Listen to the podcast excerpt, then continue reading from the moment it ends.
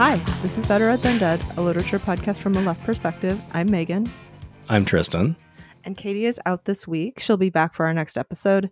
And today we are going to be talking about No No Boy, which is John Okada's 1957 novel about a Japanese American guy who is, uh, they attempt to draft and refuses the draft order in the internment camp. So this is certainly my pick. And the reason I wanted to do it, I've been waiting to do it for a long time. It's such a major foundational work in my field in terms of ethnic literary studies and the mid century and in general. And its reception genealogy is fucking batty. Like, I will talk about this, yeah. but it's a wild ride.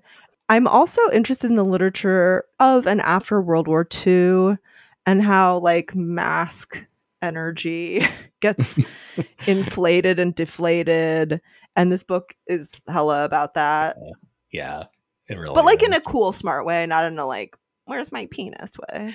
Yeah, no. It, when I first started reading it, I felt it was like, oh wow, this this is a very very fucking masculine book. But it was like, oh, but it is in order to be very kind of critical and reflective about that. Yeah, I mean, it it has its weird moments, but I think it mostly does a good job. Teaching um, House Made of Dawn right now, it made me think a lot about the sort of like immediate post World War II literature and keep so I keep like sort of weirdly mixing those two books up in my head, which is really strange thing to do.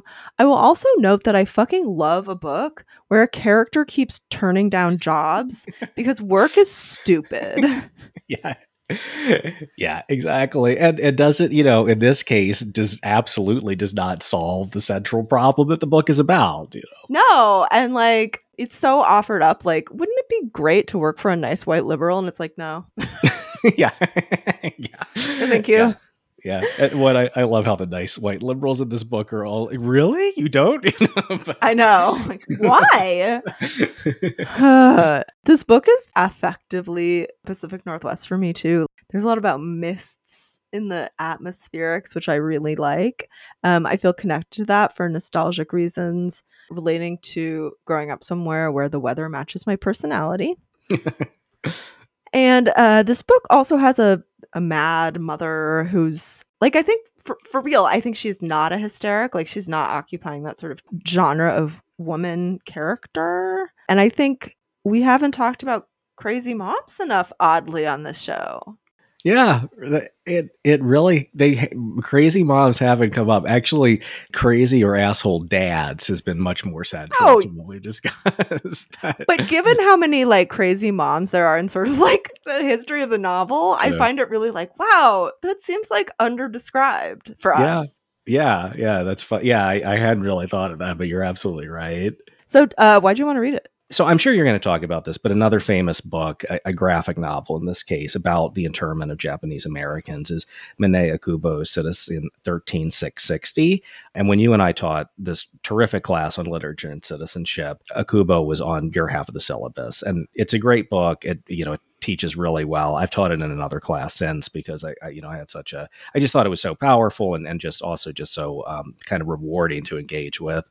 But one thing that really struck me the first time I read Okubo is her relatively brief discussion of Japanese Americans in, in the camps who refused the draft or maybe even vocally supported Japan in the war. Like, mm-hmm. not just refusing the draft, but no, like, my loyalty is to Japan, not to the United States. And that's just a very different response to, and, and I think in, in resistance to certainly the violence of incarceration, being deprived of citizenship rights, of, of racism and nationalism, than what kind of popular accounts of internment often focus on, which is very much about, you know, we get the there's lots of stories about the heroism of the 442nd Infantry mm-hmm. Regiment, which is, you know, highly decorated unit of, of Japanese Americans. Um, and, and, you know, a lot, you know, lots of Purple Hearts, Silver Stars, Medals of Honor, all of that, which highlights, you know, all, all the Japanese Americans who were, you know, eager to volunteer for service, even after that horrific experience of internment.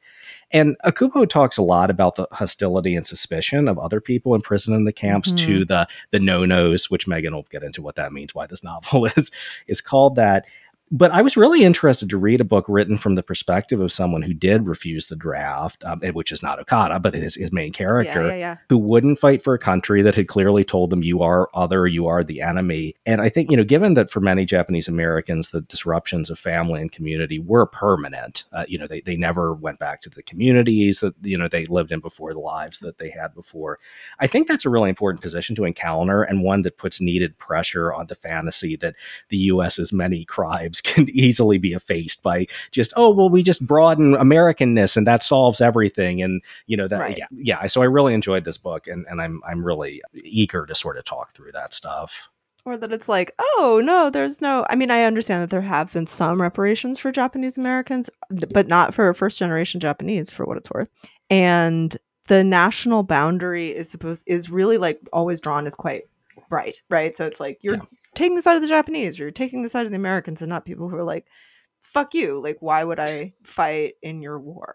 Yeah, no, exactly. And, and yes, and, and particularly after the, I mean, being forcibly stripped of citizenship, which I know that, oh, well, that's, that's not technically what happened. It's like, yeah, that is exactly It what is, fucking though. happened. And also, I mean, just, well, I mean, like, it, the, the racism is so blatant on its face in that, like, no one with a fucking German last name had that experience in the United States, you know. But, Where are all the Italians in concentration camps? yeah, right. And even the fact, the way that we still call it internment is just such of a, a kind of half-assed kind of whitewashing thing. It really belies what actually happened. But Some people called it relocation. Oh yeah, which is even worse. Which is which even is even worse. And the guy who used that term and sort of like was the manufactured the process of relocation is the guy who planned American Indian relocation, which began in 1953. Wow. So he had plans. Yeah. Yeah. Yeah, that's not that is not surprising, unfortunately. He had he really was invested in um the biopolitics yeah, of being yeah. in the U.S. sounds like it. But, God. oh man, but So today we are going to be talking about work and the the mother character and the sort of question of the mistake or the refusal or choice with respect to the draft and then about its mask gender questions. Um so the summary of this is like okay, the first sentence is from the book is actually just the best way to do this, which is two weeks after his 25th birthday, Ishiro got off a bus at 2nd and Main in Seattle. He had been gone four years, two in camp and two in prison. So he's returning from prison. He's going to stay with his parents, who own a convenience store, and stay in an adjoining apartment. But before he gets there, he runs into this guy, Ito, who he recognizes from before the war. And during the course of this interaction, it becomes clear to Ito that Ishiro is a no-no boy, which mean, refers to one of the interned Japanese Americans who refused to fight in the war. And we know that that at that point that that is why he was in prison is for draft refusal. yeah, And this is the first time we see this sort of like conflict among Japanese Americans in particular that is different from the conflict that's like between the Nisei and the Issei. Mhm. Um, this guy fucking spits on him. Yeah. And one thing that I found really interesting about the novel is that that the pressure or the the like that you really fucked up by not, you know, basically doing this loyalty play, you know, fighting fighting for the US. That pressure comes like directly as far as the main character is concerned from the Japanese American community, which I Mhm. want to make very clear that is not in any way saying that like, oh, so see, like white America wasn't actually that racist. right, right, right. I like I don't th- and, and I don't think the novel is suggesting anything like that. I think it is like though like a, an important uh discussion of how like the material consequences of or the immediate consequences of white supremacism, nationalism, racism are sort of enforced within even within kind of communities that are that that like the racist white also views them as as other too. You know, I, so I, I thought that that was really kind of interesting feature of the novel. Yeah, and like it really goes to some lengths to show that the nation, these like two nations, are really being reified by the people who Yeah. have done this, right? So it's like they're Yeah. making something of they always say America, but what they mean is the US, and always making something huge of Japan, right? Like Yeah. as states. Right. And and so like you see in Ito and, and that he spits on him this that like this is someone who is bought hundred percent into like the myth of like Americanness. Like Right. Um, and right. So he spits on him, which is just awesome. And then Ishiro gets home and his father is in the story's waiting for him and he the two of them have this like incredible parent child argument mm. because his mother has gone to get bread and she's like walking and they have this conversation about how that makes no sense because they won't actually make a profit off it. It'll make like 25 cents for them and it's way too much work. It's just like we all relate, right? Yeah, like, mom, yeah. why are you doing this thing? Oh, because I always did it and it's this thing and I make 25 cents. And it's like, what, what are you talking about? yeah, right. Yeah. That, that- Makes no sense. What oh you're what, what how's the bus like? Oh, you walk all that way, but you're old. Yeah. Right. It took 700 hours for you to do that. right. It's like yeah, it's like my it's like when my dad drives like 30 miles to get gas, you know, because it's cheaper. I saved a dollar. It was Yeah. 10 cents a gallon cheaper. exactly. You save a dollar, sir. Yeah. So, and then he, okay, so his mother comes back, and over lunch, she says, Okay, you have to go back to school. Um, he had done two years of college as an engineering student, so that's a something that you could finish and get a job doing. And she says, With an education, your opportunities in Japan will be unlimited. You must go and complete your studies. And we'll keep talking about this as we go. This part is actually a little hard to describe, but she and a number of Issei think that Japan has won the war. So they're Yeah. kind of cute yeah. Conspiracy theory stuff here. Sad when uh, Katie couldn't join us today because that was her. It's like, oh, this is this is QAnon. We're laughing. It's wild. And she, okay, so this is, again, like his refusal is a, a really problematic, in a strong sense of that word, issue in this novel. She's proud of him for having rejected military service because she thinks he's saying, demonstrating that he's really Japanese for doing that right. and didn't want to fight for the US. So that's the, she's very proud of him. It's sort of Yeah. different than I expected the first time. And so he, when he's home, he and his parents go out to visit some of their neighbors. And among the other families, he, this is his like third person close, he describes two types. And he also describes them as like Japanese and American. And that's not always generational, but it means assimilated and non assimilated. And again, those are like fraught terms. I don't want to overdetermine them. And right, and I mean his like his mom is the one who's like, we have to go make these visits, and like one family that they visit is entirely on board with her, like that. Oh yes, we're going back to Japan. Japan won the war. We're just we're waiting for the ships to come.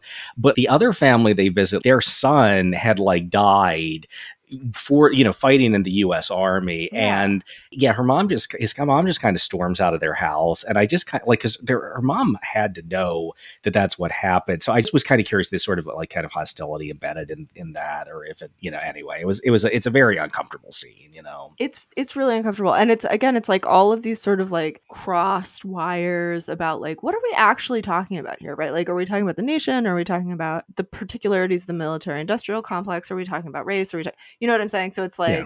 the book refuses to give us the skeleton key Yeah, yeah, yeah.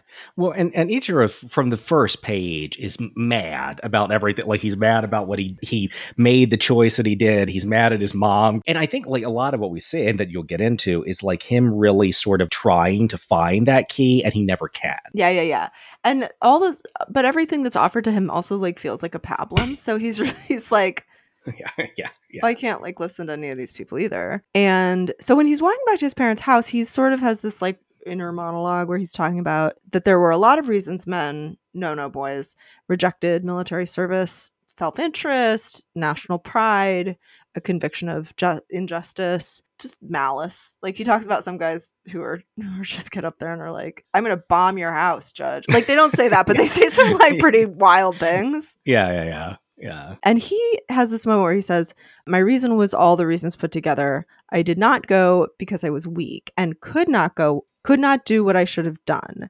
And this happens over and over again. It goes out of its way not to solve the puzzle. And then he goes home and his father's there and he's all drunk and he says, Mama is sick. Means I'm mentally unwell. Yeah. Yeah. So, like, I spent a lot of time on that first chapter because the foundation of this book is there for me. The relationships. So I'm going to try to go a little faster. Ishiro, although this is like kind of a madcap plot, actually. yeah, it is. It is For something that is very much about like interiority and Yeah. like the the cr- I put in quotes crime he's committed It's like Yeah. Well, the time the time frame's pretty compressed. It only spans like a, like a couple weeks, really, Mhm. right? Like, yeah, Yeah. yeah, It's pretty weird.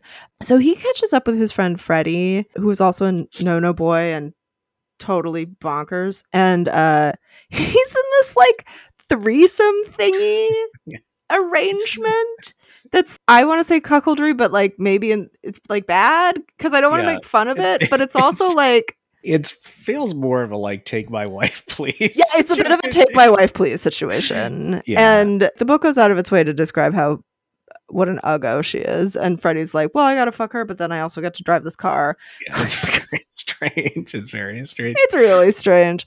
And okay, so there's that strange uh, interaction at his apartment, and then Ishiro again gets on a city bus, and we get this another like 10 pages of his inner life. He says, It is not an easy thing to discover suddenly that being American is a terribly incomplete thing. If one's face is not white and one's parents are Japanese of the country Japan, which attacked America. And again, this is the citizenship question that keeps rearing its head. Yeah, certainly, and and and that eh, right, and and that like this is right in the part two. He goes to visit one of his, his former college professors, or who's this white guy, and he's, and he's he, you know he's like, oh well, you can just come back to. sc-" It, it's very weird because like the guy, I mean, I, the guy one, I think he's he's very you know like oh I've got to like apologize in some way for what happened to Japanese Americans, but he he like just kind of wants to move. It's like well, why don't you just come back to your old life? And that's not gonna work, you know? Right. And that happened like almost like every other interaction feels like some version of like, hey, how are you? And then it comes around to the fact that he refused service. And then everyone's response is one thing or another thing. And that's the end of the interaction. Yeah, and and when and I think that they're all like sli- they're all slightly different, but they all point at the same thing, right? Which is all in, in the case of like every sort of like white, uh, kind of like authority figure somewhere, certainly like under under capital that he he encounters. It's like, oh, but like we can make this right, and it's like, can you? Right. I don't know, you know, because because the event is you know the incarceration of Japanese Americans, but like that is a And manifestation. Japanese. Yeah, and Japan, yes, Yeah. the, yeah, the, yeah, the, the incarceration of Japanese and Japanese Americans. But the bigger, the bigger forces driving that are, I mean, one, that's a massive event to just be like, oh, well, sorry, that was a Sorry, on right? our part, right? But then, like, but even if you could, even if there was some way of like e- easily making that right, which there's not, the underlying structural issues, just you know, that this isn't this isn't something to be solved by like, well, just come be an engineering student again, you know? Yeah, I mean, it's like also this. I'm sure whoever wrote a really good book about this, like, send me us your email about like the new deal, not the new deal, excuse me, the GI Bill and the sort of Mhm, like yeah. focus on college for men after whatever 1948 and how that was racialized. yeah. Because I think it's talked about some, like with Black Americans, but not very much with.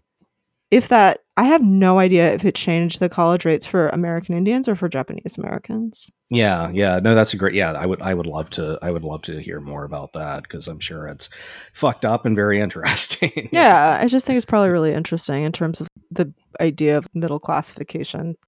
And then he uh this is the citizen crisis. He then runs into this friend called Kenji who's like I cut two thirds of the secondary characters from this summary, Yeah, by the way. yeah, there are yeah. so many. yeah, yeah. Um, he has returned from the war and he had his leg amputated and uh, he describes this process in which the doctors keep taking more and more of the remaining part of his leg because of developing infection. So, you know, he has an inch at a time essentially. And later that evening, the two of them go out drinking and they sort of contemplate their very different experiences with respect to again entangled like racism uh the prison and military industrial complexes. In general these conversations are very fun and we should uh have them in bars and talk about prison all the time. And at the very end of the night they go to kenji's friend emmy's house And there are like all kinds of romantic entanglements here. Like her son signed up for a second tour of duty without telling her, so she's like mad at him, and but she can't figure out whether she wants to get divorced or not.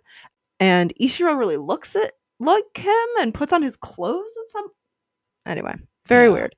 And then when they're all turning in for the night, Kenji tells Ishiro to take the bed with Emmy, and it initially sort of seems like what weird, uh, but it's actually kind of sweet. I thought so too, and, and kind of heartbreaking in, in, in a way as well. Because Kenji and Emmy are friends, right? And, like you seem to be pretty kind of close friends. Also, with the way in which Kenji's leg is, and he does, he's like how like Mhm. you know, basically like so I've got 11 inches of my leg left, and you've got you know like would you trade that right? Because Ichiro's like, well, why don't you and Emmy you know hook up? aren't you and Ke- sleeping in the bed? Yeah, Yeah, and he's basically like, no. For Kenji, like the experience of war is a loss of quote unquote masculinity in a bodily sense. Mhm. Whereas like Ichiro, that again, I put scare quotes around but I think the novel also put scare quotes around this, is is not. It's it's more in a in a social cultural sense. But like for both of them, there is there is something about the way like manhood in mid century America is supposed to operate that doesn't for both of them, and, and as a direct result of vi- various violences that happened in and around the war. Yeah, and even like when we he's not actually a character in the novel, but when Emmy talks about her estranged husband, the book clearly acknowledges that signing up for a second tour of duty is like, oh, that's the way you're going to prove that you're a dude? Yeah, What an absolutely ridiculous, pointless, yeah. dangerous, reckless thing that is that ruins the people around you. Definitely, and, and I think too that I mean because because Kenji has uh, has a medal from the war, and he's you know he's, he's got like a new car and stuff that was it was kind of, you know that he, he got. I think it was a family present as a result of his you know his, his injuries. But okay, so Ichiro is deeply conflicted and mad about like the decision he made, and like, well, if only I had, had agreed to serve. Well, Kenji did agree to serve, and is He's at least as mad.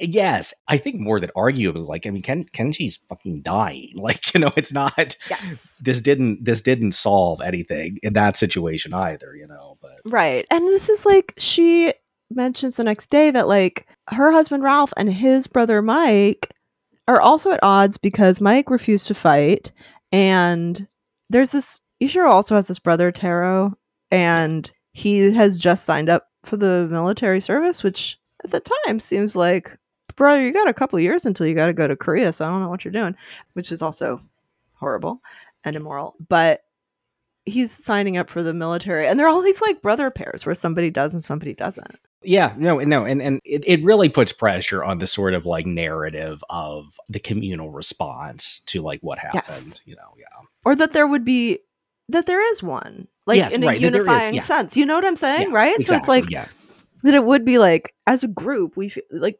no that's not how it worked no, exactly, yeah, you've just shoved us into a place altogether that are it's horrible hot dusty and awful yeah. and that's like not indicative of like what we all think or feel or where our Right. loyalties lie Yeah, and, and, and the fact that the Fishers are in within families too, right? That it's not, you know, that, that it, it is very so individuated precisely because it is so extremely fraught and like a no Mhm. good answer situation. Yeah. And that's what I think the book does so well.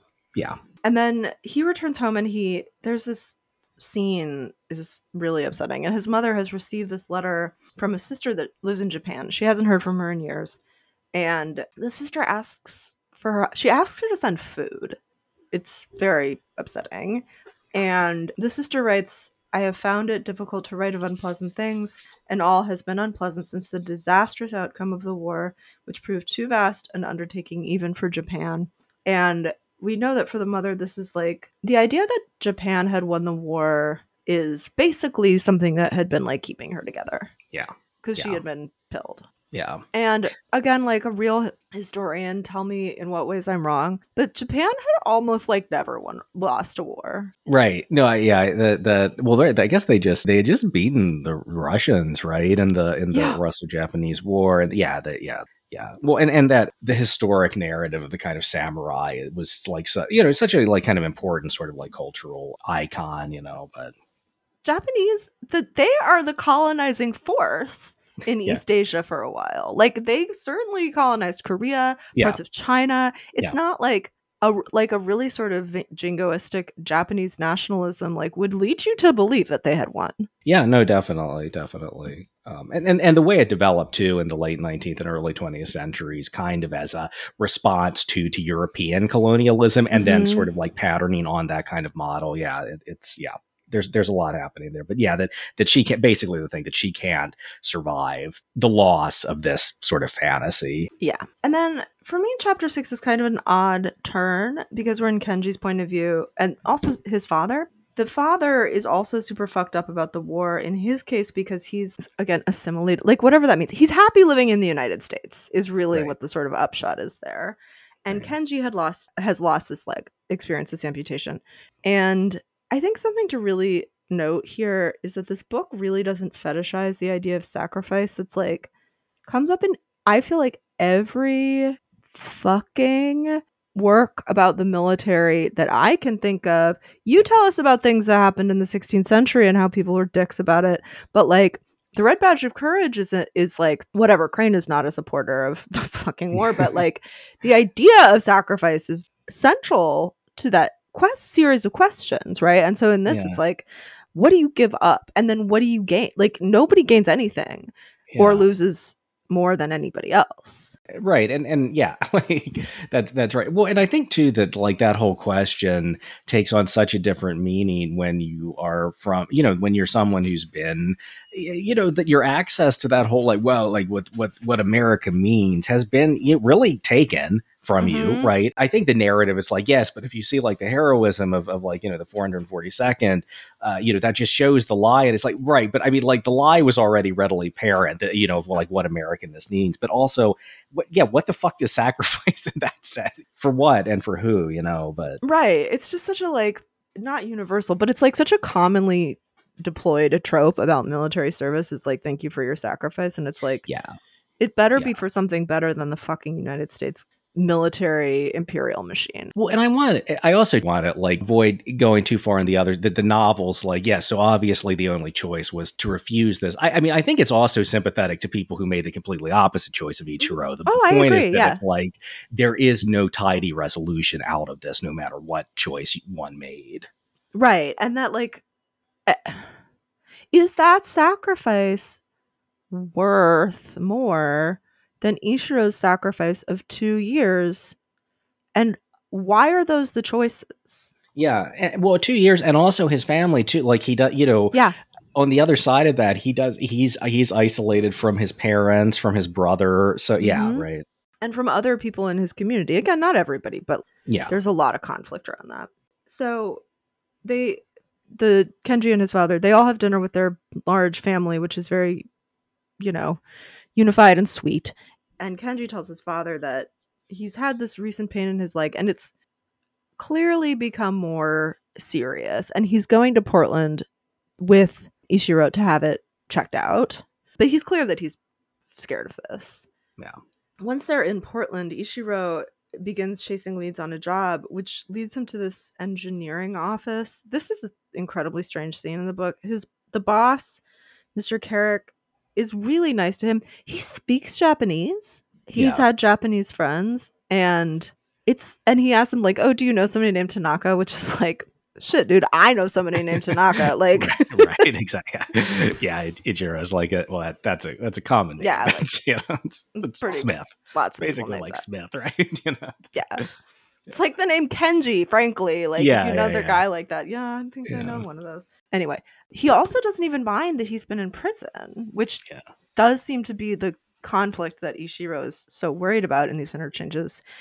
And the job pays really well. But Ishiro, he does not take it. And this is another open ended moment where um, his motives are sometimes quite obscured in this. And I think in a really generative way. Yeah. Yeah. So it's like, well, he needs a job, and this one seems like a good job, but he doesn't take it, and good for him, work is done. But like, it's not totally clear why. Right. Like Mr. Carrick wants to think that just, you know, that he like he's going to make this right and he he understands why, you know, why someone in Ichiro's position would refuse the draft. and like I don't think the novel wants us to think he's a bad guy at all. Like I think oh, he I is, don't think you so either. but I think that like his fantasy of how this could be put right is insufficient. And and yeah, we're like okay, it's a good job, but like does a job solve any of this? It's like no, No. you know, it doesn't. It- it And he's doesn't. not under any obligation to take a job of any Yeah. kind. You know what I'm saying? It's like, Yeah. Well, right, right. And that's the thing that like, okay, so so solving that, like, I guess like the idea that solving this for Ichiro would mean returning to like being a dutiful producer under U.S. capital. And no, you know, it's like it's like it's like whatever his uh, dissatisfaction with how things played out, you know, after his decision has given him with like this, I like his mom's fantasy of Japaneseness, which I think he, it's a little bit sort of self serving the way he tries to force all of that on the mother and Yeah, like yeah, none of him. Okay, that doesn't work. But like neither does. All right, well then I'll just sure I'll sign up for being part of the booming post-war American economy. You know. Yeah.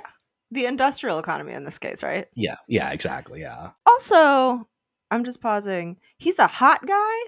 So, like, you know, maybe he has hot guy stuff to do. yeah. yeah. Exactly. I mean, he's described as a hot guy, but also, like, it's nice as a reader to be like, this hot guy is doing things. So he then goes to visit Kenji in the hospital, and it's clear that the infection in his the remaining part of his leg is is terminal. And Kenji also has this like really interesting moment of like racial ideology where he says he reflects on being a soldier and says of the German he shot, I see him all the time now, and that's why I want this other place, meaning the afterlife, to have only people. Because if I'm still slur for Japanese there, and this guy's still a German, I'll have to shoot him again, and I don't want to have to do that. So I know he's, yeah, he's arguing for like a sort of, he's not quite arguing for the color blindness that it sounds like he is. Yeah. He's arguing against the state for me, Yeah. Yeah. although it's racially ideological too. Yeah, right. Just the reality of what war plays out for as you know the individual soldier which is that i mean yes the german is i mean not like nazism is what's behind that but Mhm. like in the actual moment it's i don't know like the, the the sort of the grand is sort of ideological contest just would have to recede in some way in the actual kind of moment of con- conflict between humans you know Right. And of like sh- killing a person, right? Yeah, Like I can yeah. under I think that's clear in this moment like what a traumatic event that is. yeah exactly exactly And then we learn that he dies later that day. And then back at Ichiro's parents' place, his mother hasn't eaten for several days. Like she's shut up in the bedroom and just completely not responsive. And then when he comes back from Portland, he comes into the house. His father is like passed out drunk and the place is flooding. And so he breaks down the bathroom door and he finds his mother, quote, half in and half out of the tub, drowned. I think Yeah, that that's my that that was my understanding by what happened. suicide. Yeah, And it's uh, it's so complicated. He's he hated her, so it's like Yeah. very very complicated. But what's really kind of needs some evaluating is that like the funeral stuff is really strange, right? So like it's at this Buddhist temple and his father is clearly like incredibly relieved that the mother has died. Like he just seems much better. He's not drinking anymore. He's making plans for the store and it's like really just really fucked up. You know like how both you know why he feels that way and you also feel like very cringe. and also, I mean, I, that the mother's illness was. I, I- very annoying to other characters because I mean, effectively, it's mm-hmm. it's you know someone who's like refusing, quote unquote, to acknowledge reality. The dad is like slipped very far into alcoholism. The dad is Mhm. also sick because of like what's happening, and which I don't think is just that. Oh no, his wife is crazy. Like I don't, you know, I don't. No, think I it totally all. agree. It's I not just think- him doing that, self-medicating for that reason. I think the mom's illness is a result directly of everything that's happened, as is the dad. But- Yeah, this is just like one long list of such a group of like PTSD Very much so. from like every single possible point of view. Yeah. And there's this moment, you know, Emi hears that his mother has died and she comes to visit and they go out dancing and it's like lovely. And why can't he have nice things? Because nothing can be better after this. Yeah. yeah. yeah. so in the last chapter, Ichiro meets back up with this absolute fucking loon, Freddy. Yeah. And he tells him about all these, like, oh, I got him to all these madcap adventures where I fucking knifed somebody. So, like, he's good people and no way anything bad could happen around him. So they go to a pool hall and then they get thrown out because Freddy breaks a pool cue. Freddy has rage issues. He has some rage things. issues, and also he's just a dick. Yeah. Yeah, but but again, I mean, I think also we can read that as another sickness that has resulted from PTSD. Like his is rage at the world, and in a way, the book like, says it, that. Yes, and and it, and Ichiro also has the you know rage, but it's so inwardly directed, whereas Freddy's is very outwardly at at, at everything that he encounters. Yeah, and then some Kenji has a structural critique, right? So it's like. Yeah there are as many ways of sort of like however you want to put this like coping bearing persisting that are possible for a human. Yeah exactly. So they go to this pool hall and then they go to club oriental. Yes it's called that. I didn't no i'm not don't send me emails. Where some it's clear that like freddy is like pissed off a lot of people. Yeah. and um he runs into this guy bull who has it out for him. They go into the alley and they get into this fight and Ichiro jumps in and he's like bashing Bill in the bull in the face. And then Freddy gets into his car and tries to get away. There's something wrong with the physics here. Maybe you can help me. He runs into a wall, the car flips, and he's killed in an uh, yeah. alley. Yeah, I don't quite understand what's happening there. Although I will say that cars pre really 1990s are rolling death machines. That's know? true. So, like that. It, I mean, there's a gross detail, but you used to be able to buy a lot of cars that had been in accidents because the car was fine because all of the violence of the collision is directed at the softest object within, which is the, the, human being. Whereas nowadays, cars get totaled in accidents that people walk away from because we, we just better engineering. we'll say right. That, you know? Let's just say it's better engineering. no, I mean like hearing the sort of possibilities of injury in those older cars is horrifying because yeah, like yeah, yeah. the steering column, like oh yeah, yeah, shooting, like um, injuring somebody because it popped all the fucking arteries in your yeah. chest. Yeah, definitely. Ugh. Ugh. Don't drive a 1947 Oldsmobile. That's our PSA. yeah. And so Ichiro sort of walked. He walks away from the scene. He pats Bull on the shoulder, who is crying. So we know that this is like the end of this conflict. And here's the last couple lines. He walked along, thinking, searching thinking and probing, and in the darkness of the alley of the community that was a tiny bit of America, he chased that faint and elusive insinuation of promise as it continued to take shape in mind and in heart.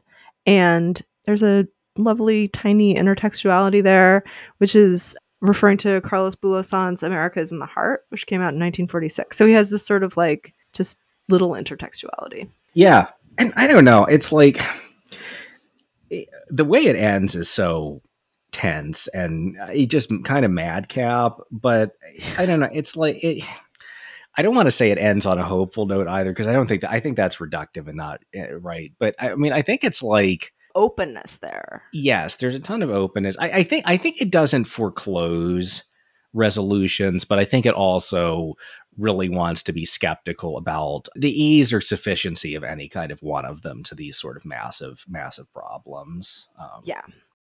I know why everyone didn't love it in the 1950s. Duh. Yeah. But like, this is just an amazing book, right? Like, that scene yeah. is like, it has to end that way, right? Like, it's the only satisfying ending. Yeah. Because no, you can't have any satisfaction in this book. No, no, you can't. And right, and because I, I, was kind of, I was like, oh, well, maybe he will get together with Emi, but it's like, no, that maybe he does off the page, but that's not. Eh, I that, want that as my as a reader of the novel who wants it to tie up. Yeah, exactly. And it's like, but part of the point is that these don't tie up. Maybe you would imagine that happened, but like that also doesn't solve uh, the right. questions that have been posed. It doesn't help. Yeah. so context wise, I, the first thing I think is important is that the no questions of the title, yeah. which are two questions on this quiz survey quiz that um, people in internment camps had to answer. And the two noteworthy ones are Are you willing to serve in the armed forces of the United States on combat duty wherever ordered? And do you swear unqualified allegiance to the United States of America and faithfully defend the United States from any or all attack by foreign or domestic forces? And this is where it gets weird and forswear any form of allegiance or obedience to the Japanese emperor or any other foreign government power organization. And I think these are we just have to know what those things are, right? Like cuz the Yeah. book doesn't tell us Yeah. really. Yeah. And they're important to have in mind when we talk about it because they're central. I am not going to talk about the history of internment because it's just too important and complicated, and there are good books about it. So go read them. So instead, there are sort of two points that dovetail with each other. The first is on these sort of points of emergence in Asian American literature and literary studies, and the other is on Okada specifically and how his work became canon in the field. So John Okada was born in Seattle in 1923. While he was a college student, he and his family were interned at Minidoka, the concentration camp in central Idaho, or internment camp, if you want to call it that. He joined the Air Force after being recruited from the camp. And after the war, he went back to school. He has like, he got two bachelor's and a master's in English from Columbia. Yeah. Very writery guy Yeah. he wrote No No Boy and it was published in 1957. And then for the rest of his life, he worked as a librarian, he was a technical writer, he wrote some newspaper articles. He died in 1971. He was 47, so really young. And then after his death, his literary biography actually gets much more interesting because in 1971, I think, Jeff Chan, this writer, discovered No No Boy like in a bookstore and together with members of this group called the Combined Asian American Resources Project, CARP, approached Okada's widow Dorothy about his work. She had burned basically everything after she couldn't find a publisher for his second novel, and UCLA refused to accept his papers as a donation. Wow. yeah. I, Um, yeah. yeah, it's wild. Yes. Yeah. Oh man. Well, I, I guess we can speculate a lot about why why she did that, but that is yeah, that's crazy, and and and also that yeah, that like UCLA didn't want them. It's like what the fuck, you know? But, I know what is I especially because it you know she said it had a second novel that he was almost done. Uh, His brother says that there wasn't one, so it's all like a Uh, giant fucking mystery. wow, interesting. Yeah. Yeah, it's really strange. And then CARP, this organization, published No No Boy in 1976 with the permission of Okada's family. So that's Dorothy, his wife, and his two children. And it's part of this wave of Asian American literature that later coheres into the, the field. And so um, there are a significant number of Asian American writers in the 40s and 50s. Hisaya Yamamoto, who wrote 17 syllables. Um, her short fiction was published all over Partisan Review and in other places in the 40s. And then Miné Okubo, who we mentioned. Um, Carlos Bulosan is another of those people. And then the the field in its sort of official version is credited as emerging, I guess, like with the publication of the anthology Aiiieeeee in 1976, as it included an excerpt from No No Boy and earlier writers like Bulosan, and and it really pitched the case for Asian American literature in a Hmm. and I know that it'll sound odd to people who work on other periods or who don't work on ethnic literatures, but these like strategic points where you have to say like this deserves to be a field are completely recognizable to people who work in like Asian American or American Indian studies or like any of these sort of minor minoritized fields. Right. Right. Yeah. And then there's some more weird shit recently, which is that in 2019, Penguin Classics reprinted the novel without the permission of the estate. How the fuck does that work? I don't know. I guess they assume that like they don't have the resources to fight it. Yeah, no, that's extremely fucked up. And because like copyrights, I think are active for what? Is it seventy five years, something like that? I'm really not sure. But it Anyway. clearly was like it was but it doesn't even matter because it was already under a new copyright from the University of Washington Press. What the fuck? Jesus Christ. Since 1979, UW has published it. All the royalties from their sales have gone to the o- Okada estate. Yeah. So I heard about this from the ASA, which is always like slightly embarrassing that you hear about things from like professional affiliations. But they made a statement about this. And what they said is like, for people like you and me, like teachers, just Yeah. fucking do the UW press instead of the Penguin. All right. Yeah. No, I'm get Ro- Ro- Roger. oh, You know. I know. And it's like, I know we can't be, you know, good consumers in capital, but I'm like, fuck you, Penguin Books, Yeah, for that, though. Yeah, that well, I mean, the, the original publication is 1957. I mean, this isn't like some. This is not in the public domain. No, right, right. And I love it. So, I mean, the the, disco- the rediscovery. So, I mean, that is interesting, and I know it's easier for me to understand that than it would have been before we had talked a lot about the vast quantity of stuff in the 20th century that you know is out of print but is still covered by copyright. And so, how hard it, you know, whereas you know, because it's like I, I I tend to would have thought that oh, that's a problem for my period stuff that just disappears, but that story is like crazy enough. But it's like okay, right, but the fact that it was like rediscovered, it, there's an estate, there's another publisher. Like, what the fuck are you doing? Yeah. You know, but It's not out of print. I mean, and like there's so much shit that's still out of print. I am absolutely confident 100% that there are novels by Native and Black and Asian American and Chicano and Mexican American and Central American ancestral people from this the later 19th century and the first half of the 20th century that nobody's ever read. yeah, I'm exactly. confident that there are like lots and lots that will still be discovered. I mean, it's just like if people are fi- the people find them now. Like they, uh, the scholar Jean Christophe Cloutier found the Claude McKay book like ten years ago. Yeah, yeah. It's wild. Okay, so like we in that summary, I think I brought it up as like a choice, a mistake, or the refusal, and how the book elides it to a certain degree. Yeah. So, what does it pose as that choice? Yeah, no, that's that's a great question. And actually, too, I, I just wanted to go back to the two that you know what like what no no means, uh, which is that those two questions that you said, you know, that basically will you serve and will you forswear any allegiance to the Japanese emperor, right? And so it's actually the case, which I you know, it's a, an, an introduction I had read said that his answer to the first was clear, no. His answer to the second one is more ambivalent, that maybe he's actually a no yes or something yeah, like yeah, that yeah.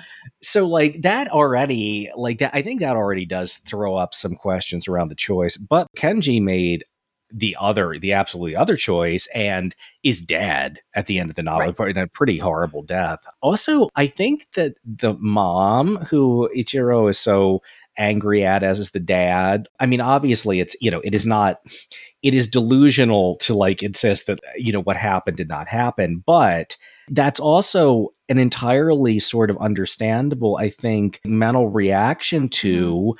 how the United States had treated them. Yeah, Like, yeah, yeah, yeah, absolutely. Right. To a certain degree, you think we have to be winning if they're that committed to locking So- us up. Right. So, what is Ichiro's mistake? I mean, obviously, it did not, you know, like that refusing to serve did not uh, put him in a place where he is, you know, content with himself, with the world, or anything else. But I think the novel also doesn't let us think that had he chosen the other thing, eh, things would be any simpler or less fucked up, right? Um, right. Especially because like when it's is his mistake, he goes to fucking prison. Not a choice that anyone should have to make. And I understand that like conscientious objection has a long history. I'm not disputing that. I'm just saying like and it's just so fucked up to think of it as a as a choice when I mean again this is this this was basically uh this is a lot of decisions under under capitalism and under white supremacy. It's fucked up to think of it as a choice when mhm. it's coerced in like multiple directions, you know. Yeah. Um so I mean I think that like uh, there's parts in his sort of reflections on this where he basically diagnoses like why he said what he did because he he had identified as Japanese rather Right. than American, right? I wonder if like the mistake then is assume is assuming that any like of those sort of identity categories can be stable which is also not to say that oh like so hybridization or whatever is what it's actually after I, I think it's that assuming that a kind of untroubled sort of identity construction is either possible or is you know going to suddenly put the world into some kind of order particularly a world that is dominated by racist imperialism and capitalism Right. I mean, and I think that that's also like even more tangled in that it's like these identity categories are are slippery, you know, they're hard to hold. We see this with almost every character, but they're also like so deeply entrenched in the question of the nation, which is also like unstable and m- moving in and out of our focus, right? So it's Yeah, like yeah. the degree to which those are the same thing is Yeah. not resolved here. yeah like the biographical fallacy i i always say i hate to do that but it's like one fuck the new critics and also like you know yeah, yeah, it- Wimsatt it- and Beardsley were wrong. But I actually think that Okada himself invites us to do some of that in his preface when he went into the the Army Air Corps. Um, I think he was as a, a translator. So basically, like Mhm. he he was in a pl- in planes and they would intercept Japanese radio transmissions, and then he trans. That was kind of his job. And so he's describing flying back to Guam in a B twenty four from you know flying over Japan, and he's having this conversation with like this big blonde Nebraska guy who's like the lieutenant, and the guy's like, "Oh, He's always like, in the World War II movie, isn't he? yeah, yeah, yeah, yeah, yeah. Oh God, uh, who who would play this guy? I'm trying to I'm trying to think. Um, oh man, I yeah, shit. It's been so long since I've, I've watched that genre. Right now, I'm just thinking of the the guy who plays uh fucking uh the giant guy uh, Bull in um in Band of Band of Brothers, which is Oh, I mean, I haven't seen it, but like that's a trope, so Yeah. I know who the guy is in my mind. Yeah. But anyway, so this guy he knows nothing about like the incarceration of Japanese Americans, and so Okada tells him about this, and he's just like dumbfounded. And so like the so and this is a quote from the the preface. The uh, the lieutenant believed him this time. Hell's bells! He exclaimed. If they'd done that to me, I wouldn't be sitting in the belly of a broken down B twenty four going back to Guam from a reconnaissance mission to Japan. I got my reason, said the Japanese American soldier soberly, who's like Okada. He's, he's just he's kind Yeah. of narrating this from the third person. They could kiss my ass, said the lieutenant from Nebraska. I got reasons, uh, said the Japanese American so uh, soberly, and he was thinking about a lot of things, but mostly about his friend who didn't volunteer for the army because his father had been picked up in the second screening and was in a different camp from the one he and his mother and two sisters were were in. So, I mean, I guess like one question I have, and like why it's it's such a you know tragedy that we don't have Okada's sort of papers or more context on that is like if there was a any any kind of specific experience that led him someone who had had made the other choice but to like really kind of explore this kind of reaction uh to to it um i'm, I'm i do- yeah I mean, I maybe would want to like abstract it more in the sense Yeah, sure. that yeah that it's like, how can you not, if you come out of the camps, that to reflect on a larger cultural, mm, social, social phenomenon yeah is necessarily to bump into every complication of it, right? So, like, yeah maybe that particular conversation really like wormed its way in, right? So, like, would a white person th- uh, be forced into these positions? Like, well, also, you weren't fucking there, were you? Yeah, exactly, exactly, and and and I and I think too that I mean one reason why I wanted to just mention that preference and the the the the, re, the you know real life John Okada is because I think the sort of ambivalence that the novel is so present in that preface, which is mm-hmm. narrating the sort of biographical experience as well, you know, and and the friend that he mentions has different reasons for what he did than, than Ichiro does, but Yeah. but yeah, it is. I, I think that the dealing with that in a kind of close engagement but also taking up this very sort of abstract question is is interesting and i think it, it's what makes the book such a you know a really sort of interesting very powerful kind of discussion of, of these these ideas Yeah, I mean, I think that it's it feels weird to say like, oh, the novel does a great job of showing us all these points of view because it doesn't when you read it actually feel like it's shuffling through them. You know what I'm saying? It's not trying to say like, oh, here's this guy and here's this guy. Yeah. It just sort of like demonstrates that this is like absolutely not an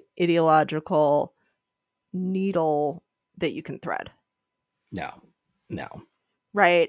And it seriously doesn't give a shit about like are you going to forswear loyalty to the emperor? Because like, no. who cares about the emperor except for his? I don't think his mom even says the emperor.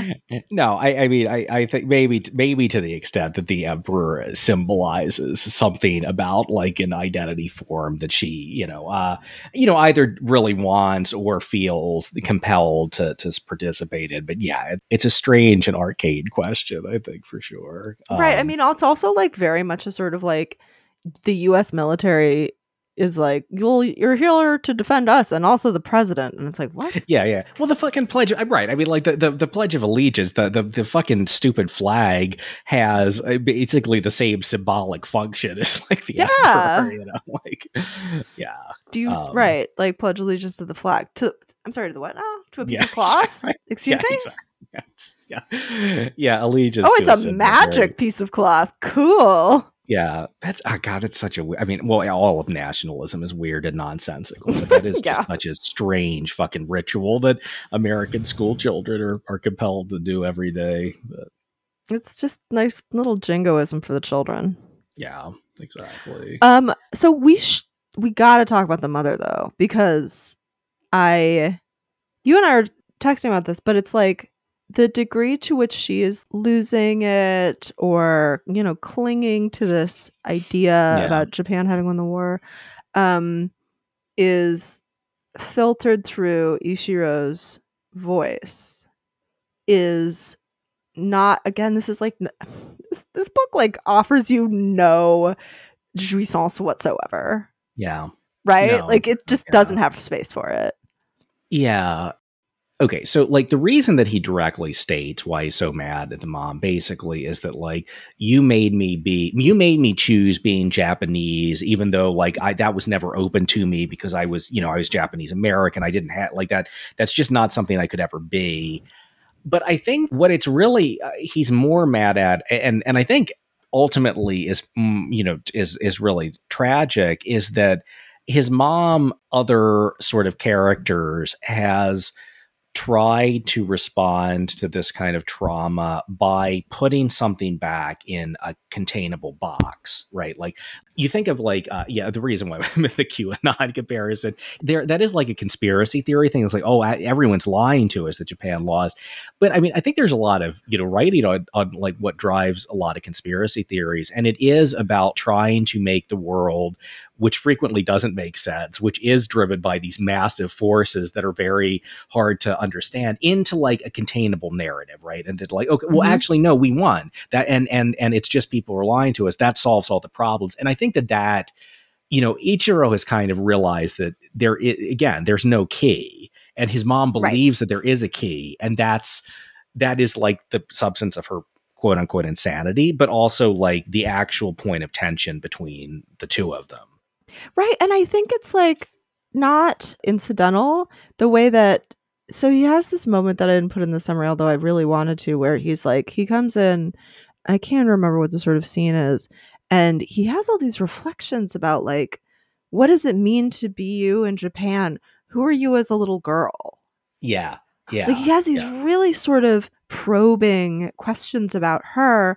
And I think one of the things that I found reading that, given how long she has not lived in Japan, yeah, what her conception of it as a place is as a series of like nostalgic memories yeah. versus what it has been like in the pre-war during the war and now post-war because for her it's like conceptual yeah it's absolutely, and, and I think the sort of generational tension between the Issei and the Nisei is is so key, and and in some ways it maps onto stories that you hear from a lot of immigrant communities between you know the the you know children who are born in the United States or, or whatever country it, it happens to be. But I, I think there's a specific set of uh, of ways that this is particularized in the in the United States as there would be with any country. But you know the children are born and the children you know so that there's there's always that part of their sense of belonging or or also the, their parents' experience as well. Whereas all you know, the parents very you know from you know often you know reached adulthood in a completely different place in society. You know, obviously, wartime and the the internment question really uh, heightens things here. But I, I one thing I do remember specifically on that from the novel is Ichiro talking about like kind of his frustration with the Issei, who like always maintained that they were just here in the United States to make enough money to buy. It's just temporary. It was just temporary. It was always just temporary, even though okay, you've been in the country for forty years and you're still living in a tidy apartment because you're like, oh, I not why would I buy a house or whatever? I you right. know I'm, I'm, going to leave. But but so like you know so there he was already that between like Kenji's dad, who's like he bought a house because he like decided he was an American, right? Like that's yes, yes, yes, right. Exactly. So that's always one thing posed against the other with in, with respect to like identity categories. And I think there's a little bit of envy towards Kenji's dad too. And they're like, oh, see, he actually he got it. But like that is immediately undercut by like his dad is a broken man who's lost his son, you know? Yeah. but you're right. So so I think that like one thing we already, you know, I think there's always already that uh like that the this idea that the Issei are buying into this, okay, like America America is just a place to make money, which is which uh one, I mean it, it that that goes against uh just the realities of living in a place that nothing nothing is ever that simple for um, immigrants in particular. Yes, right. But then on top of that, which I think is a fairly uh, you know, I think there's a lot of common commonality across many different immigrant communities on on that sort of tension. There's also the war and internment, you know, and and and race certainly, which is not, you know, I mean, uh, you know, uh, uh other immigrant communities from from Europe like certainly did not experience right. it, uh, it, it, to to that degree, or, or or certainly over that length of a period of time, you know. And she, her relationship to him and to Taro, who's like barely a character for what it's worth, yeah. and to the father is totally characterized by this like conspiracy theory and parents there's like no accessible Oedipal reading to me. No, no, no. Right? He's not, she's not really his mom. She's right. like another generation person who he reflects on and it's like, who were you? Because he doesn't know anything about her. Yeah.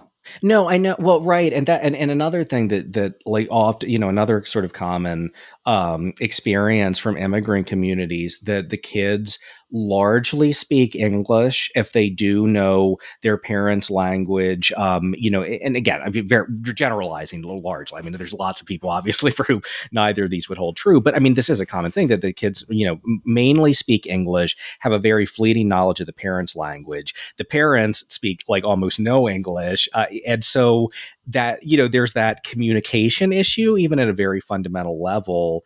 But I think the other question too is that like okay, so this this relationship that Ichiro has with his mom post these events is the relationship characterized wholly by them or is it just it's continued something that was already a fracture in the mother son relationship? Exactly right? And who even was she in the camps? We don't have a sense of who any of these people were right, right. like what mundane and painful jobs they had to do like what of the many boring and awful things that people did in the right? Like what were they doing? We don't know because we get right. no picture of it. And that's not a flaw of the story at all because it's supposed to be a sort of hugely determinate space that yeah. we don't have access to and that's fine. Yeah yeah yeah, and but yeah, no, exactly. But but I do. Th- I mean, like, I th- you're reading a lot, and you know, uh, Ichiro, I think is our is he's our proxy. I mean, it's not he's a fair. I mean, I you know, I think we we sympathize with it. We understand, like, you know, what he's going through mentally and emotionally, and and so as a consequence, I think we do feel his anger towards her. But I also think that like the novel as a whole is pretty sympathetic to why why she uh, has this relationship to the world and yeah. and uh, but it's hard because I mean I think that like that that sympathetic understanding does run up against our sort of sympathy with Ichiro, which I think is is you know sincere and and and that the novel really maintains. You know. Yeah, I agree. I mean, and he doesn't treat either of his parents nicely. It's not no. It's I mean it's it's like he regresses a lot. Yeah, no, yeah, he he, he very much like we like all that. do, but like whoa. Yeah, it, it's like a well, but it, you know, and and it, eh, beyond just the what happened in the camps and everything like that, eh, he's kind of had his early adult years stolen from him. Absolutely. Like I mean, he was, he's a teenager when he was sent off, so it's kind of like he goes right back into that kind of teenage relationship with parents, you know. Right, because all he is in that in the in the four years that intervene is is a a prisoner. Yeah. exactly. right? Yeah. Which is like a completely its own kind of institutionalized position. yeah, for sure, for sure. So let's do it's when it's just you and me doing the show. It's not we don't do games because we don't have our game dungeon master here. we, Um, we don't have our our comedy our comedy writer. Uh, we present, yeah. don't. We all know who the breakout star of the show is. Let's all be real. so we're just gonna talk about other writers who who have one hit wonders, and that sounds mean. It's Yeah. not intended to, but like people who just who had one amazing book or one incredibly stupid book and how they're located in the canon. No, totally. And, and in Okada's case specifically, I mean, I get, you know what, he, you know, uh, he publishes this. I mean, it, I think like insanely bravely in the middle of the fucking McCarthyist, 19, ultra racist, not as, as if America isn't still 1950s. And it's like, yeah, it, this is not, this is not going to like fuel like commercial success. So he's got to do other shit. I understand that, you know. But it's like an amazing fucking book, and that's It is no. Well, and, and the other thing too, because I was th- I, I I was like kind of dumbstruck by just like wow, like having the fucking guts to publish this in the 1950s. But then I was also thinking like, but what's a better time to publish it? I mean, this Yeah, is right, so exactly. fucking fresh, and and I mean stuff that you got to say right then. So anyway, yeah, no no judgment at all implied at the kind of the the one novel and and and done, or just never published anything else. Yeah, or also like had to do fucking jobs to pay your kid to feed your goddamn kids, and it's hard to write a book when you do that. yeah, exactly, exactly. So, who's your pick? All right. So I, I have a couple, certainly. So when we first had this idea, um, I was like, ah, I'm going to talk about JD Salinger. That'll let me dunk on him. And Megan's like, he wrote like four books. I was like, no, he didn't. You wrote like many novels. he did. he, did, But oh, man. He, uh, yeah, uh, we should. Zoe is good. Like it's actually good. I, I haven't read. really needs to go with. She's reading The Pilgrim's Progress in that novel, Oh, all right. Well, hey, maybe that's something to do. I do think that, like, and we we're should. doing Pilgrim's Progress next season. Yes we will do pilgrim's progress it will be it will be fun for our listeners less fun for us um the, uh, I think it'll be pretty fun. um yeah and and we should at some point we really should do catcher in the rye it will be a dunk fest it will suck to read it but it'll also take 30 minutes because it's a dumb book yeah, but anyway, but okay. So, but but as I was like, oh right, I guess he did write other stuff. It was some people were like, well, he, all his other stuff is only a novella. Which okay, I hey, if if that's the case, I'm going to say my boy Laurence Sterne because a, a sentimental journey is also novella length. So Tristram Shandy, that's a pretty great one and done uh, one and done novel. Um, but no, I was also thinking Wuthering that's Heights iconic. it is iconic. I was thinking Wuthering Heights. I'm not a Bronte guy, but that is kind of a fun. It's like the Wuthering Heights is I think of as the like trashy gothic romance at, at the peak of its form in some ways. Bella and Edward's favorite book. That's right. Yes, that's right. Um, no, another. We should do the Brontes at some point. But what I settled on was, and I didn't know this, Oscar Wilde, who you know he wrote a Who wrote million so things. so much shit? he wrote a million things. The only novel that Oscar Wilde actually published was Portrait of or Picture, sorry, was Picture of Dorian Gray, which I'm going to do next season for our Halloween episodes. I am just pumped. I that book is much weirder than I remember it being. Yeah, no, it is, and and I uh, you got it's me weird into as fuck. It is weird as fuck. You got me into Penny Dreadful. I really like what they do the, with the Dorian Gray character. That yeah, it's great. No, but yeah, it's like why, wait, is that all Wilde published? Yeah, he was a playwright, and you know I think. uh But but you're talking about the weirdness, Megan. Um, I mean, well, one, I mean, important like and, and weirdness in the best sense. Like the importance of being earnest is like an extremely queer play, as, as like most Oh, yeah. Dreadful was. But I want to say another like Wilde being very just out like uh, you know avant garde and out there. Salome. Uh, which is about the biblical Salome Oh yeah. that is a crazy play. I saw that on this um, this very sort of like avant-garde production in in London, where they had this was this was not at like the main London theater district at all, but like they had a, basically a pit of like crude oil in the middle of the stage that everyone just got like coated in. it was a very weird. That's production. awesome. It was great. It was fantastic. And I actually think it worked very well. But um, but yeah, Oscar Wilde, one one novel, Picture of Dorian Gray, and we're gonna we're gonna do it next year. Yeah.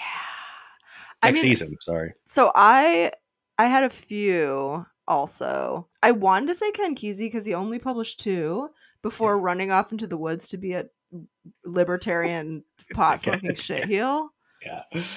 right by my house. He sucks. Yeah. And there's a book about him. Does that count? I don't know. And then I okay, I have two. And both of them are actually writers of different things. But one is Sylvia Plath. Right, the bell jar, right? which is she said it was her pot boiler right she said Uh. that like it was just it's the opposite of fitzgerald who said the novels were for me and the fiction was for money short Yeah. fiction which is stupid his short fiction is great but i love that book and i Yeah. loved it in high school and then i read it in grad school and i was like this is still really good Yeah, that's all. That's always great. We- uh, yeah, we, we've talked about some things that do not uh, hold up for high school. We've talked about other like the first time I looked at Moby Dick, I had no idea what the fuck I was looking at. like the third time i read moby dick i was like i don't get it well, the, the, ship thing did a little bit more work for me than it would for you, but but no, but that's that's always great when it's like, oh, actually, I you know this was I, I probably had dumb thoughts about it when I was sixteen, but it's uh it, it still holds up as a, as a as a work of fiction. Well, I think like also some of that is about over identification, right? So it's like you assume that the things you over identified with are going to be bad, Yes, right? Yeah. So teenage you was like, oh, I really felt like this person.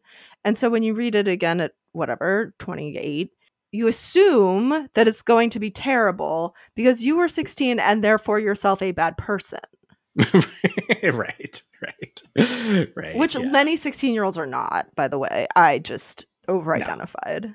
yeah yes and, and, and uh, yeah exactly um I, I also think we all tend to be a little bit hard on our on our past selves you know on our childhood selves. Yeah. Yeah. I mean, it's I feel weird when I meet people who are like, I read Jane Eyre and I identified it with with it, and then I read it at 28 and I identified with. I was like, Are you okay? that is an upsetting novel to identify strongly with but well can be can be we all identify with weird things and then my my true the gentleman of my heart, Invisible Man is, and I will go toe to toe with anybody in this argument that it is the most important American novel of the 20th century. It's just like it's structurally perfect.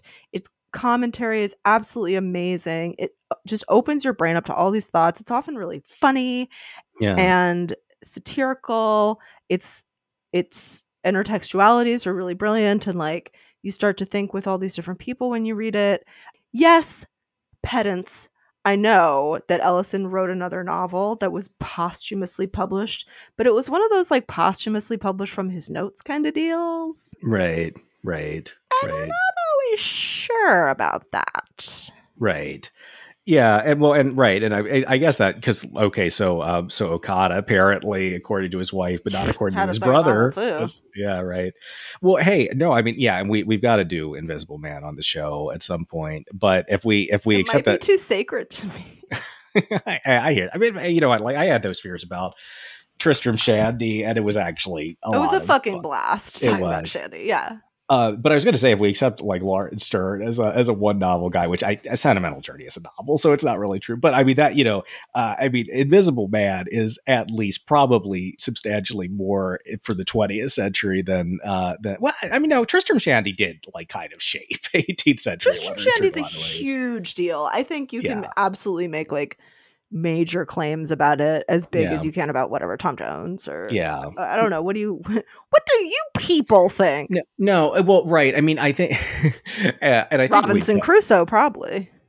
yeah, well, and just in terms of like that, you know, well, I, eh, Crusoe's not that innovative because like it does do a lot in terms of the development of realism, but other novels were doing that. The the thing, the reason why Shandy went so long through the 19th century when people were like, "What the fuck is this?" I'm not, t- I'm not touching it. Is because it was so weird in a way that I think it like it opened up a lot of things that a novel can do in a way that people really were not ready for. You're too freaked out. Yeah, exactly. No, Invisible Man. That's that's great. And also, I kind, you know, I, I I'm not you know by any means a scholar of your period, uh, but I am kind of surprised to, to, to, realize that about Ellison that he that that was his that was this kind of one one thing. yeah, I mean, he was um, a really prolific essayist, and so and his he has lots of collections of his essays that are like absolutely amazing. So he has lots of other stuff. Right. So that so that's kind of like uh, with Wilde that he was he was just mm-hmm. writing in other other mediums. No, that's great. Uh, the other one that we have to mention uh, because people are going to be like, well, what about is uh, is is To Kill a Mockingbird, of course, right? Like our, of course. well, she had a she also had a late. Yeah, she's which, alive, but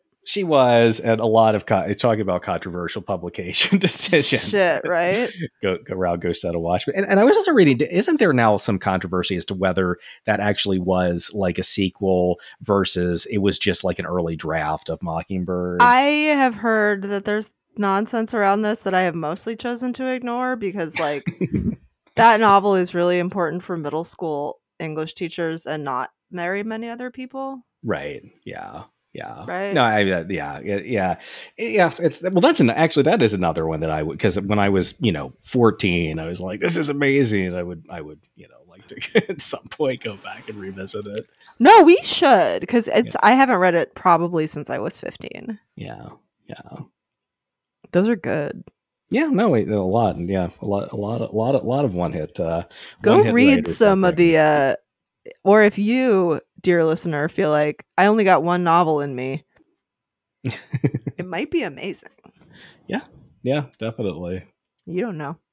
This has been Better Ed Than Dead. You can find me on Twitter at Tussersaurus. You can find Tristan at TJ Schweiger and Katie at Katie Crywo. You can find the show on Twitter, Instagram, and Facebook at Better Ed Pod and email us at betteredpodcast at gmail.com, but only if you want to share your favorite one novel only. We really do uh, think some of them are amazing. Um, our intro music is Lev Bronstein by the Redskins and used with their permission. Our logo was created by Jane Bonsack of JB Design and Content rate, review, subscribe, please. We love that we're getting some new listeners. It makes us all feel very good in our tummies. We're off next week, and then we'll be back with uh, Jamaica Kincaid's Lucy, Charles Brockden Brown's Wieland, and our season wrap up after that. So thanks, comrades.